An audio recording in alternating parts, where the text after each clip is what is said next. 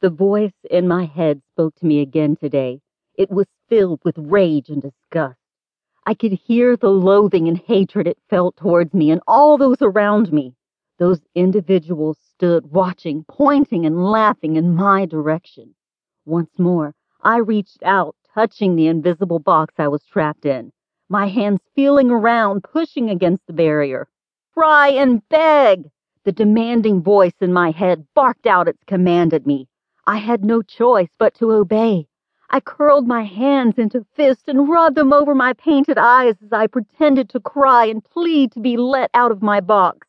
A few feet away a family stood, a father, mother, and their young daughter. The little girl looked concerned as she watched me.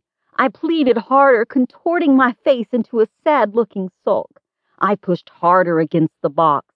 Still, it refused to budge an inch.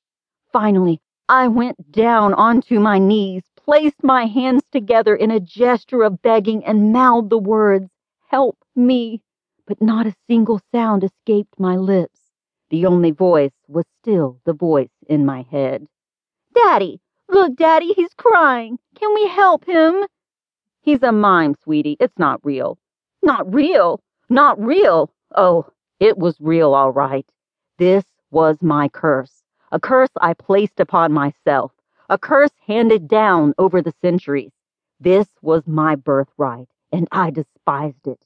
Yet I had no choice. There would always be a mime, and in my time I would pass on my curse to an unsuspecting person.